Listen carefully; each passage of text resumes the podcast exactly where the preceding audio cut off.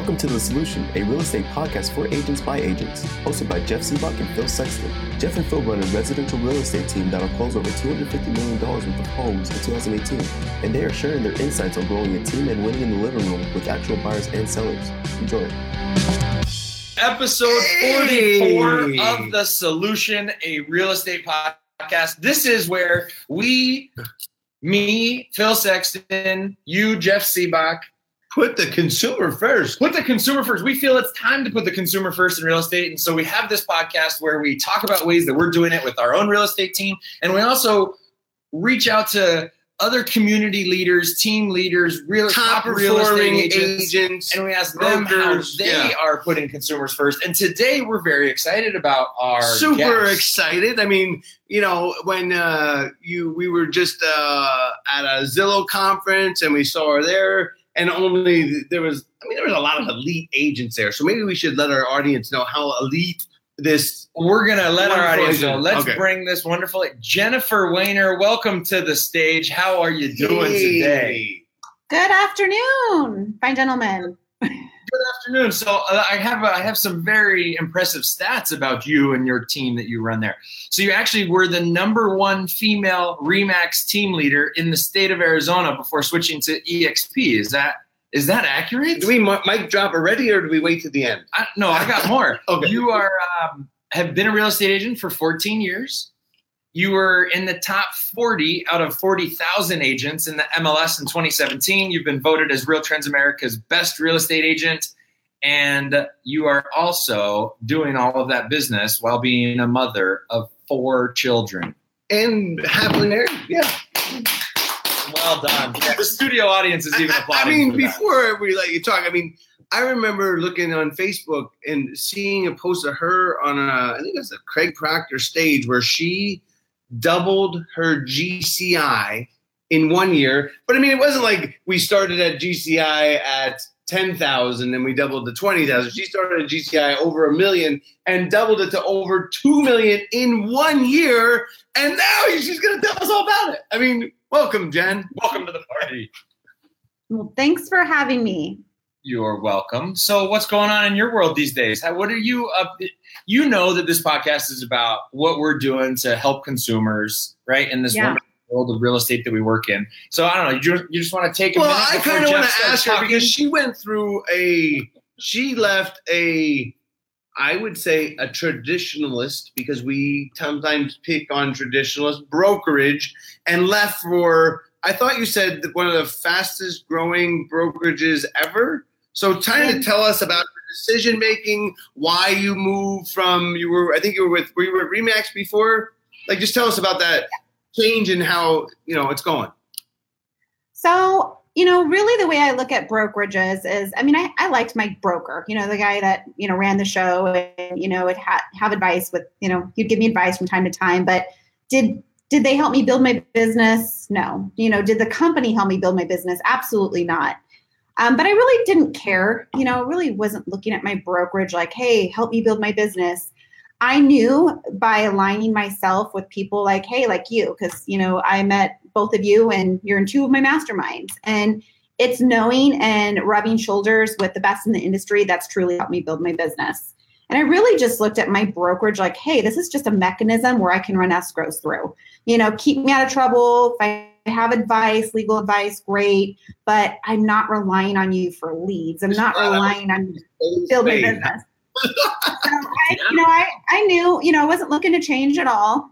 Two of my really good friends, um, Kyle Whissel and Dan Beer out in San Diego, who are run very brilliant businesses. And also as a mom of four, what I'm looking at is there was a lot of balance they had in their life with their own families.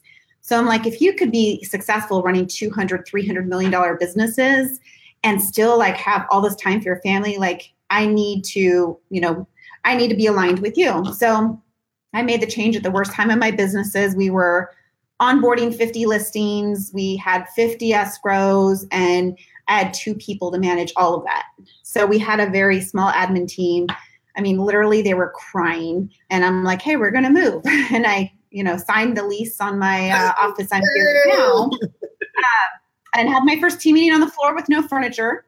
Um, but I saw the opportunity because right now, what I'm seeing is I'm seeing the market change. I just looked at October and we had, um, we're starting to see a whole lot more price reductions. We're starting to see increased supply. We're starting to see decreased demand. And I'm keeping an eye on this because I was in the market in 2008 and got caught with my pants all the way down to the ground. And I don't want that to happen again.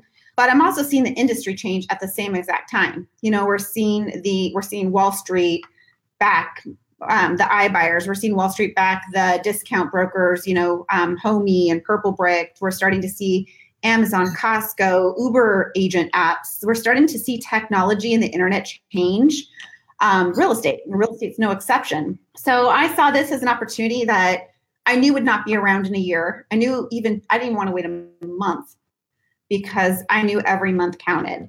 So that was why I changed. Um, and you know, my business has had a lot of challenges, like more challenges this year than like since I can remember. Like it's been a long time since I felt this many Yeah, challenges. Last year was a, last year was a, a way smoother year. I could I, I agree Yeah. with you. It's we didn't realize it, but there was the beginning of a little bit of change in the industry. So Yeah, no, I felt like I was like, hey, like we just tried this works. Oh, we tried this and it's working and everything's working. You know, like Oprah, like everyone gets an escrow. But, you know, this year it's like we actually have to work for our money. You know, I mean, like we're getting buyers get cold feet more. We're just I'm starting to see the temperature of buyers and and now sellers will get it first, but starts with buyers, this starts with demand. Um, but we're starting to see the buyers change. I'm getting escrows that are falling out for no reason, you know, and I'm like, wow, this didn't happen before because I've got a killer TC team. That was the move. And when we talk about the consumer first, I really admire you guys as being leaders in the industry because all of this change that's happening right now, it's all going to benefit the consumer. Like that's going to who that's who's going to benefit the most because not only is all the industry changing now the clients have more options, but we have to get better. You know, you have to be better. Now me and you are going up and you can't just say I'm going to have professional photos done and win the listing. You know, you're you really have to provide true value to our clients to really earn their business and their respect. no doubt, no doubt. We agree. Yeah. and it's interesting now that um so last on Monday we had Dan Noma on, and then last week, which we took off because we were over in Los Angeles having a conversation with some realtors over there, and it was interesting to us that uh, at one of these discount brokerages that says that they're not having as much success in our marketplace because the agents are better here. And I think that in Phoenix, with the level of competition, if we're not providing real value other than just professional photos, like that's the easy button. If it's really all it takes professional photos, then a seller could sell their own house, right? We know that there's more value. There's more. There's more that is needed. Couldn't agree more. Yeah, the question is, is I think for those that are coming in with the lower fee models, because they're, I mean, you know, the question is, is are they? They could be, you know, because like Opendoor is making the process uh, hassle free, and they're adding the convenience. So And they're kind of not though at the same time. Like so they still go back and ask for a lot of repairs, right? And that's something we you want to take my Yeah. chair the next time we talk to Opendoor? hey, it's not like it's not that's not a surprise. We have we work with Opendoor. We submit our offers to Opendoor because sometimes that's an option our clients choose.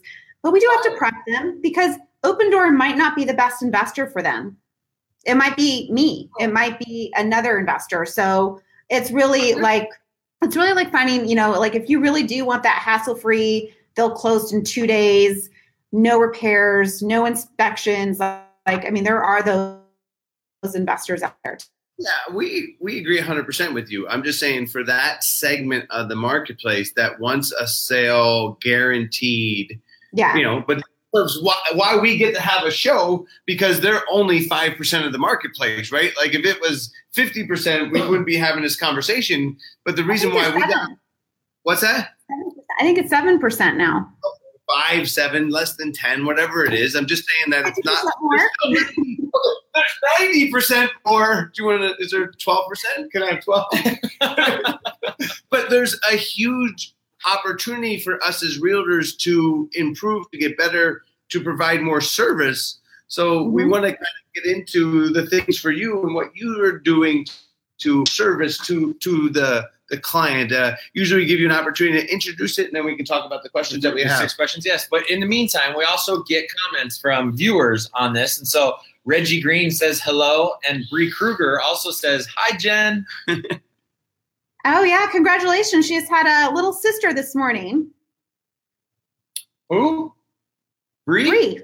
Yeah. Oh, wow. Tiny little sister. Congratulations, Bree. You know more than I do. That's that's impressive. Nice.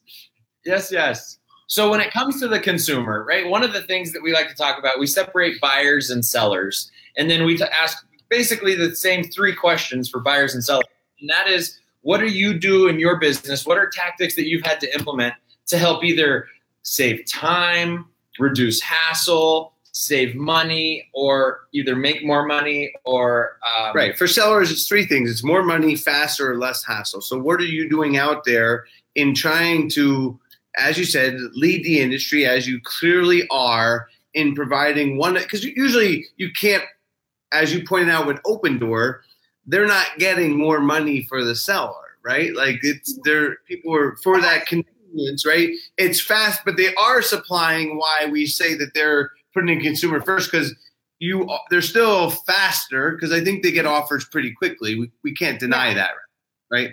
And probably less hassle because there's no um, I don't have to have open houses. I don't have to have buyers. I mean, Yeah. I still think that 90% of the people are going to want more money. So, which one of the uh, aspects do you go after more than the other?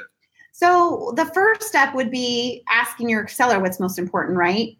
Because if we just assume that top dollar is their um, goal, then you know we're, we could be assuming wrong.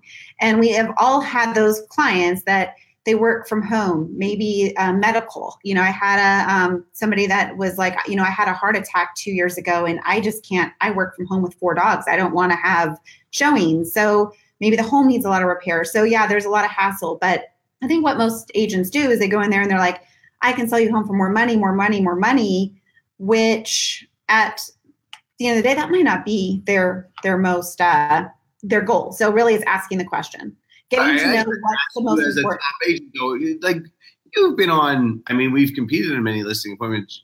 Do you not think that people have an expectation that their house is going to sell for above what the market will bear? Yeah, I mean, absolutely. Google, you know, it's like the internet. You know, that's really changed us. You know, it's almost analysis from paralysis. They go on this estimate, and maybe this estimate's lower, than maybe maybe this estimate's higher, but they have been hearing for a long time it's a seller's market. So, um, you know, yeah, I mean, don't sellers always want? We all want the best for ourselves, right? So sellers are no different. I heard it described recently in a way in, in this way, and that is when there's more equity being made, meaning our market has been running up for how many years? Seven, yeah. Okay, so our market's been Yeah. running up for seven years. And so there's enough equity in houses where ten thousand dollars might not make or break. If you got hundred thousand dollars in equity, you could be willing to walk away from ten thousand because you still get a check for ninety. But I think that's what she's saying. Is, is I know that's- I'm sometimes, just- yeah. I'm so you're taking her side, and I'm you're just saying it a different way. When the market goes, if the market is in the different direction, or your sales price Yeah. is so close to where your equity line is, and now ten thousand means you have to bring a check to the table versus getting five, you no longer want to take that option, right? You have to stretch it to get that money out. It just depends, I think, on what you're what you're getting ready to walk away from. But I like her approach because she's saying that she she's more like I listen to what the cu- customer says. Hey, Hey now, yes. Yeah, I mean, like, you know, I don't go in there with just my mouth yapping. You know, it's like about us listening. So for me, I want to hear about their goals, you know, and I think keeping an ear to the ground and what the market's doing is super important because if we don't sell, we quote this price that, you know, is exorbitant, or maybe it's not even crazy and we don't, we're not proactive. We don't like reduce the price. You know, what's going to, what the market's going to do in three to six months, who knows what's going to happen. And if they're carrying that, there's extra carrying costs with sellers.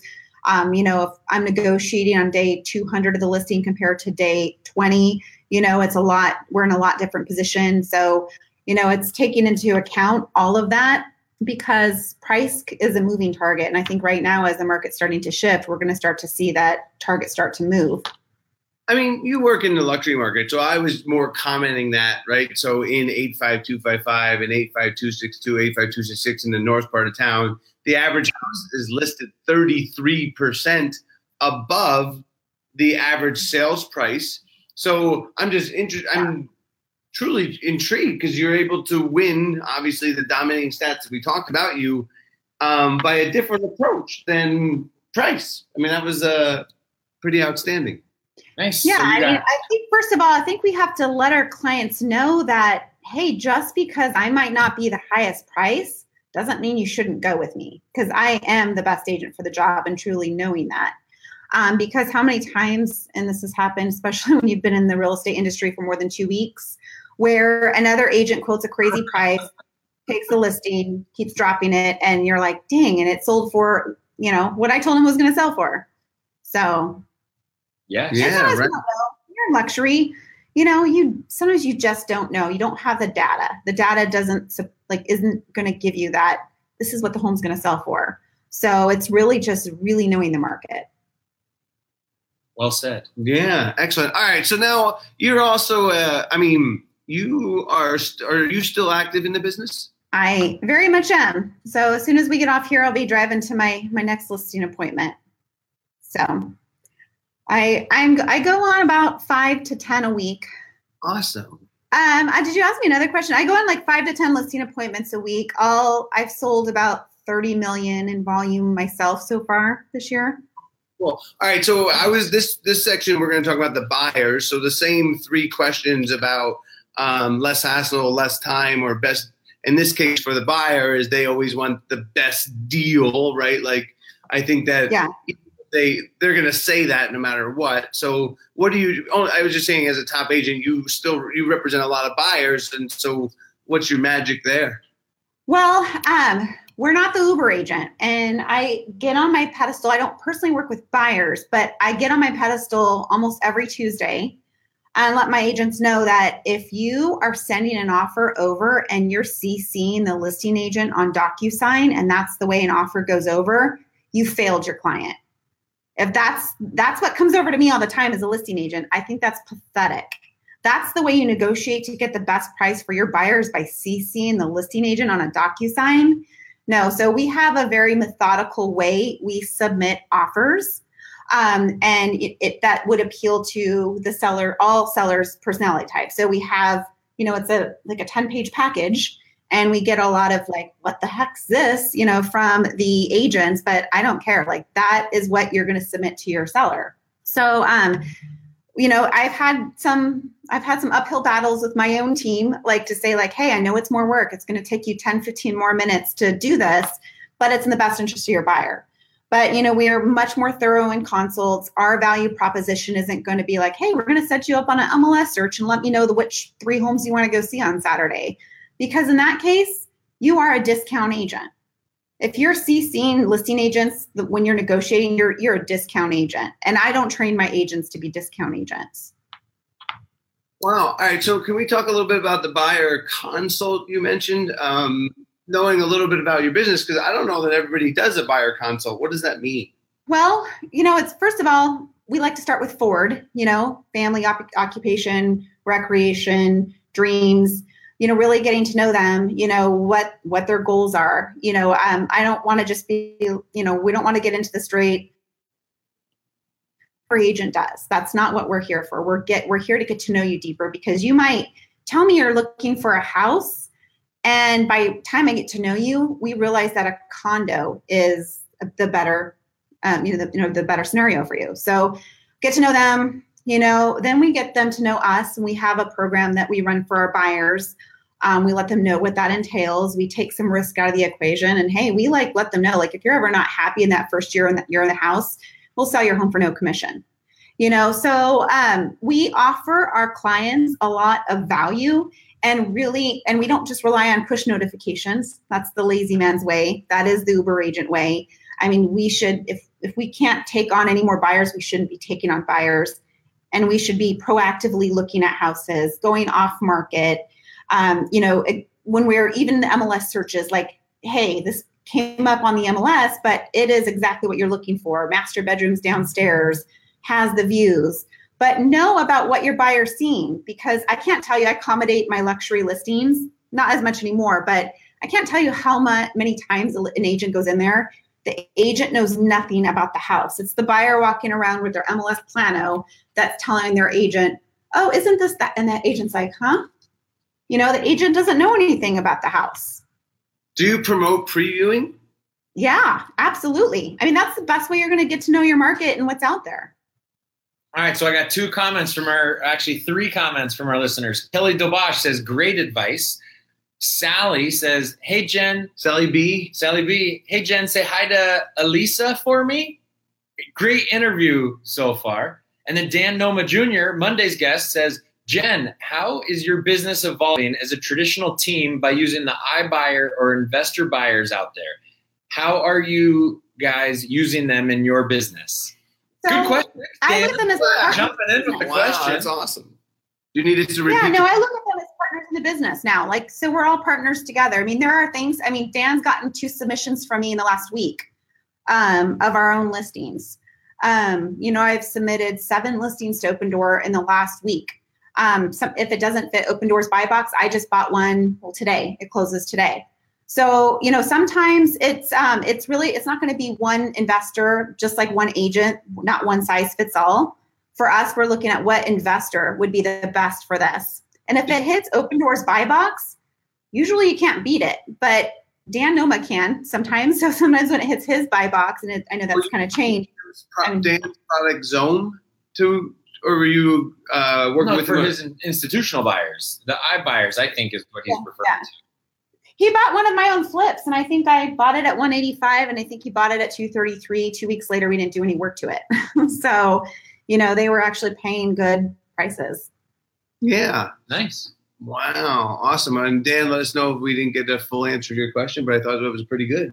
Obviously, Yeah. you're using No, a that's what I said. Are they incorporating iBuyers into our business by being partners with them and offering them as a solution to our clients? Right. So, so Agreed. obviously you are. I mean, that's pretty impressive. I mean, we have had to make the switch as well in working with Opendoor and now with Dan's group because it, it, there is a segment of the marketplace that they want it faster and and quicker and uh, less hassle. So, all right. So, Jen, thank you so much. Um, But I think it shows. I mean, just to give the, I, I, I think iBuyers are uh, is a vague term, but the institutional buyers, right? To show that these direct buyers, whatever you want to call them, are being somewhat competitive. I mean, are being competitive at times. You're a real estate agent. You have all the capacity in the world to list that house and sell that house the way that without paying yourself a commission in a sense, right? But yet you chose to go that route. And you're not the first real estate agent I've heard of that has chose to go that route. Because as we're advising our clients, sometimes it's nice to be a little bit more believable and look, this is how I've transacted on some properties. It's not, oh, those people over there do it. It's I actually have full experience in doing this. This is how I have sold some of my properties. But I think she was validating what Dan told us in that sometimes his institutional buyer can actually be the better price because she mentioned mm-hmm. in you know it- within their buy box. That's what she was saying, and I, I was that must have rented well, right? Based on what he told us as well. That has a good rental market, so that he based his- his price off of that. yeah because he's he's but he has a very strong buyer because they're not focused on the list price. They're more focused on the the how much am I going to rent it for for the next fifty years. You know, Yeah. it's a little it's a little different timeline than we have in our you know sometimes short mindset. So all right, so is there anything that you'd like to talk about? Because we kind of got through our questions, but do I want to make sure that you're getting the most out of this experience? If you want to tell the audience, or is there anything that you would like to add that we didn't discuss about your business that you would like to tell us about? I, I think we do got a comment though about her office and how cool it is. It- But but you, you tell us what you'd like to talk about. Um, well, my office is awesome, isn't it? And it's really spooky right now because we'll be having a client appreciation event um, for Halloween here in two days. So I'm going to invite all of our past clients. and- Jen's office is at Pinnacle Peak in Pima, down the street about you know about you know, She 15 days. Is that Friday? Yeah. Yeah. So Friday night, um, we'll have games here and haunted uh, cocktails and fun fun things to do. But um, so yeah, I would like to know how you. I know I've heard you on the Daily Dose, and that was last year. So I can only imagine a year later how much has changed. How do you think technology is disrupting the brokerage model? How do I think technology is it for And me? while, me or you're, Phil? and while you're thinking about that, I'm just going to respond. I'm going to let read Dan's comment here. It says, We often say it might be our fiduciary responsibility to show our sellers all of the options they have, even if it's an iBuyer or institutional buyer, which of course we agree with. Yeah, we even Yes. to, to back Dan and to back Jen's thoughts. I mean, we even put a program out to all of our sellers, all of our clients, saying that we have this option now if you Right. want it. And I, I sometimes it pains me in a listing appointment, even though I know it's the truth, because we were just on one, and she's like, "Well." You know, um, how about you sell my house for one percent? And I'm like, no, we have only if the investor buys it, right? You know, it's just a, a different approach. So, Okay, so the question you had was how do I see technology changing the industry? Yeah, well, look specifically like the brokerage model. You know, obviously, I came from a brick and mortar, and EXP is a technology based. So I had to get one point in there. Whoever's uh, tallying points Well- for you guys, but if you go on- The over under on on to expcloud.com, I got my luxury home designation. nice. Well, I mean, to me, it, the question is to throw it back at you: Is it the tail wagging the dog? Who's the dog and who's the tail? Right? Like, because I think it's the, um, I think it's the, um, the, the brokers have created it for themselves in allowing technology to come in and replace them because mm-hmm. they have not supplied us with the support level that agents need, the training, the that they got too focused on just recruiting agents, and that the current model at EXP and what you've explained to me offline is that you like the tools and the training that's available through the platform that you joined that is enabled because of the technology to match you up with a group out of San Diego where the, traditionally you know the traditional model doesn't allow that kind of sharing and that they're not providing the support. It's why uh, we at the CBOC team have been able to grow because we're in a model currently where we're able to provide that support that we used to get from the there's just a, a huge vacuum that now exists out in the marketplace. I think that EXP is trying to step through that vacuum, and that's that brokers are not providing enough training and enough support for their agents. And the ones that are to make it through this change with this technological change in the industry that's also happening with brokerages, but the ones that will succeed are ones that are providing more training and more support to put the consumer first in real estate. Does that answer your question? Yeah, no, it, it answers my question. And I, you know, I appreciate that like us right now, you know, we are, I know I would, I'm say, I would say that we have um, the same goal, but what I'd also say is we are having to level up as leaders, like, you know, having to level up like we've never leveled up before, just in providing training and value to our agents. If I'm not providing that kind of value, I mean, there are a lot of, bro- you know, mega agent teams. There's a lot of like um, a lot more, you know, brokerages that have a lot more education online. You know, that I think that that's the way technology is disrupting is that it's so much you don't have to go walk into a brick and mortar to go get what you need to get. Yeah, I think that, I mean, if I were to think, zoom out and look at technology from a brokerage standpoint, I think that technology ran, has obviously evolved in the last decade. And 10 years ago, it helped provide the brokerage model at a cheaper expense to real estate agents because they were able to use technology to replace some of the hard costs that they have. But as technology has gotten more ingrained in everything that we do, it will now have the opposite effect. And now we will go to brokerages and we will pay more to be with companies that utilize technology, not just for one aspect, but for the entire aspect of, a, of running a business. And I, I'm kind of excited to see what's going to happen over the next you know, couple, five years. I, I don't even think it's be five years. I mean, I'm seeing things shake up really quickly. I mean, just this year, I feel like January is a different decade than than today here in October. But I don't know. Maybe it's just me. No, but I also think that it continues to evolve. Like when I think about, I have a myth, right? I used to come in when five years ago, I thought that there was going to be such a thing as one database that we communi- had and communicated with all of our agents on. And then I had this database for mailings, and I had that database on my phone, and I had that database on Facebook, and I had that database on texting, and I had that database. That's a lot of databases, Phil. Agreed. You have that database for emails, and I, I see that that is still this dream and this myth that that that technology companies try to pitch that you're going to be able to have one database, but technology evol- is evolving too fast. Like I can't Yeah. help have Facebook. I mean, if Facebook Messenger doesn't integrate with my database, then can I have just one database? No, I have to maintain more than one database. So it'll be interesting to see how to catch that- to, to catch up those that are not as technically inclined, meaning that if we want to market to our contacts through Facebook, we have to take our database, uh, export it, and then upload it into a separate software package called Facebook, so that we can then market to them. Right? Like Right, but just- and so I'm excited from the technology standpoint to see how that flattens out over if it will flatten out or if it will continue. Like what's going to be next? Because a year ago, you're right, Jen. I would say that it has changed from January because I didn't think Facebook Messenger was as relevant a year ago as I do today. Yeah. Facebook Messenger. And I mean, sometimes like the things that take off, like for us, we're like, oh, Slack, we're, we should all be about Slack. That's great. We set up all these channels and just getting people to use it. Where people are on Facebook, they're using it.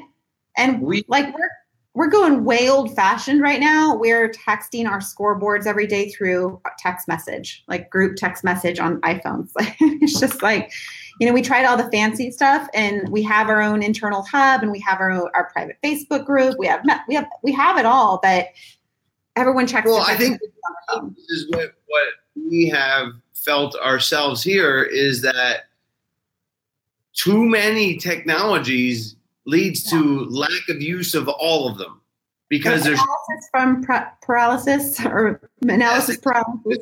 mind numbing because you're in this one and then you don't dive in, you don't utilize it, and then all of a sudden you become less functional.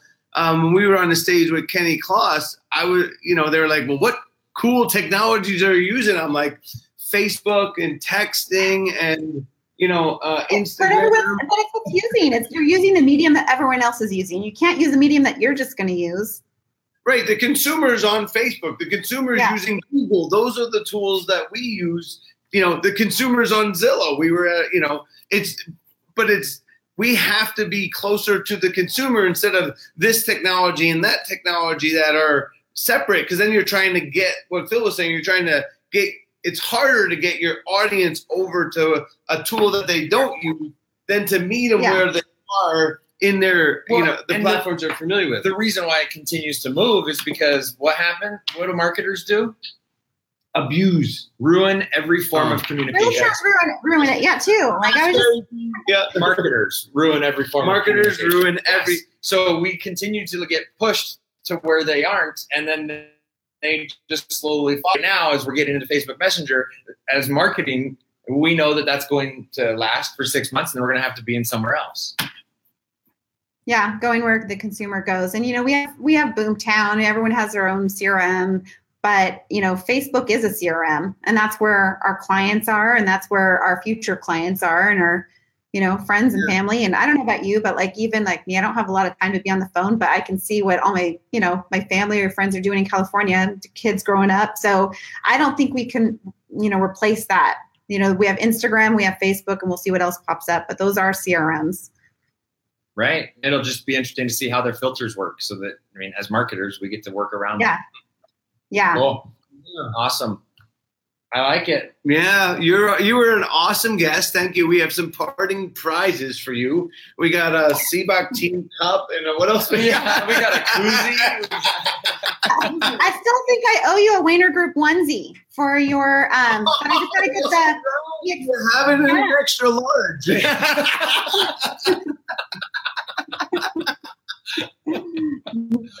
My daughter's in a serious relationship. We may need one soon. I don't know. wow. Oh Wow. no! I, I have I have a number just in case of twins. there you go. So then Sally actually says, agreed on over analysis. Let's invent one program that syndicates all of the platforms, Facebook, Google, email, texting, etc., and become millionaires by making everyone's life easier and simpler. You know what, Sally? I think there's a lot of people that are down with that goal. That yeah. are actively working on that goal. Absolutely. You know, I don't know. I mean, the, the challenge is that they're all competitors of each other. So I don't know that They that is, you know, it's uh They all want your It's gonna attention. be one country. It's not going to happen.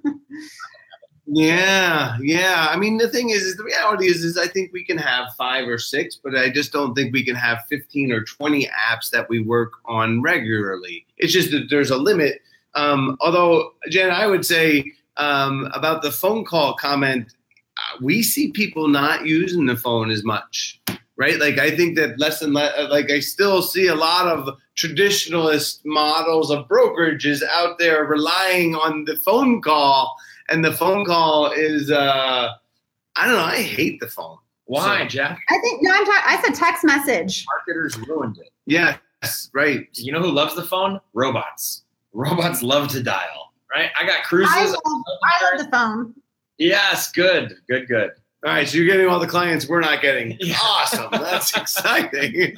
No, we still call. Don't I mean I'm not I, I make fun of lots of things. Like that is just my is that a high point of what I Uh, do? that's just your- that's your- who I am. Yeah. Like He also hates email, and he's going to stop using email. He's going to stop using email on the phone and well the uh, social media. hate emails too. Monday you're Monday going to need to go by his house and knock on his door, or come to the office to talk to him. Yeah, the thing is, He's is I. I've turned off all notifications on my phone, right? Like the only time I go to my phone is if I look at it, good or bad. It has made the smile on my face get bigger, and fortunately, like, no, but I mean, it, I, I know I set timelines up, like when, to go look at things when I need them. Um, fortunately, Yeah, there was a, um, you know those prank boxes at Target? Um, like you can, and it's like a earwax candle making kit or something weird like that. This one was like an iPhone that you can, like an iPhone holder you could put on your hat and it'd be right in front of your face. And like you could like ride your bike and your phone's like right in front of your face. And it was like supposed to be funny, but I feel like that is how How we're we- becoming. Can I get in your group one of those? yeah. Can you send us a way to hat like? Cell phone holder? iPhone in front of your face. Yeah, but it, it is, it's definitely freeing when you can step away from it. Right. Well, I don't want to keep you from your listening appointment. Good luck. Hope it's. Is it in Desert Ridge? Because that's where he's going. That's where I'm going. What address? Nope. All right, you guys have a good day. It's been fun. All right. Hey, happy Wednesday. Thank you for listening to The Solution hosted by Jeff Sibbach and Phil Sexton. Stay up to date by following us on soundcloud.com forward slash Ask Jeff and Phil or download the Apple Podcast app and search for The Solution, hosted by Jeff Sibbach and Phil Sexton. You can find links to all of our social media platforms in our description, including a Facebook group link to The Solution presented by Ask Jeff and Phil. If you have questions, please leave a comment below and we will answer those questions on Facebook Live Mondays and Wednesdays at 3 p.m. Mountain Standard Time.